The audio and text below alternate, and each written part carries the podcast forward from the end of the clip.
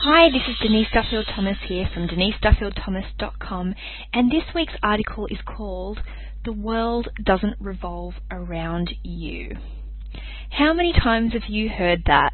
It's an excellent rebuke and it never fails to burst your bubble, immediately making you feel ashamed at your arrogance. It's only a slightly more polite way of saying, Who do you think you are? When someone says this, they really mean, I'm more important than you. Well, you know what? The world does revolve around you, your choices, desires, and your decisions every day about how you want life to be. You are the director, producer, and the starring actor of your life.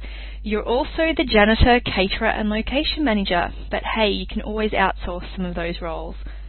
It's not arrogant to take responsibility for the fact that you create your own reality.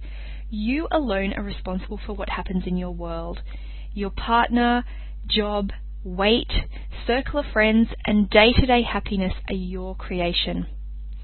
Living this way doesn't mean dodging responsibility or having a lack of empathy for others. You should still recycle, live meaningfully, and care about the rest of the world. However, if you don't like something about your life, only you can change it. So, do you hate your boss? Fire him and look for your dream job. Are you dragged down by complaining, bitchy friends? Upgrade them and surround yourself with superstars. Sick of being single? Make a list of perfect qualities and manifest your perfect match. And got an empty bank account? Increase your emotional capacity for wealth and go make some money. You are special, just like everyone else. When you accept that everyone is the center of their own universe, then you can give up trying to change others. We are all the same. We have the exact same fears, insecurities, and grandiose fantasies about who we can be. Other people are so focused on their own realities that there's no point worrying about what they think of you. You're just a walk on character in their personal movie. But of course, they're going to try and change you to suit their preferences. Well meaning friends and relatives give advice like, if I were you, I'd, but of course they're seeing things from their own distorted lens. My friend Amber created an amazing job opportunity to move halfway around the world with her husband, but she was shocked when the happy news wasn't greeted with the jubilation she wanted. And you wouldn't believe the backlash I got when I won a competition for six months all expenses paid travel. Some people thought it was a big risk to leave my job and go on the trip of a lifetime. Other friends and coaching clients have been inspired to take big leaps, start businesses, get out of unhappy marriages, and generally take the reins back in their own life. But what's the response from people around them? Don't you think it's time to settle down? It's irresponsible to change jobs now. You're a bit too old or young for that, don't you think? And you can't always get what you want, you know. Really, it's their own fears and insecurities that are getting in the way, and they will waste no hesitation in putting them on your shoulders. Dream it and create it. Your reality is created by your thoughts, preferences, desires, and goals, and then shaped by the actions that you take every day. The universe is just awaiting your instructions so it can dissolve reality and remake it according to your desires but the ball is in your court.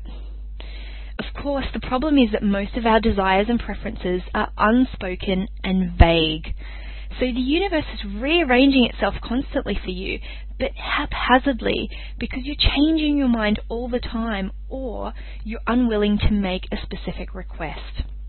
You don't think it's possible to have a super amazing job, so you settle for an okay one. You think traveling around the world is unrealistic, so you don't even look at the travel brochures. When you give conflicting information because you're not being specific, or you sabotage opportunities that come your way because you're scared, the universe gives back random results. So, when's the last time you reevaluated your life, set some scary but exciting goals, and made decisions about what you want to do next? Grab your journal now and write down your top five desires.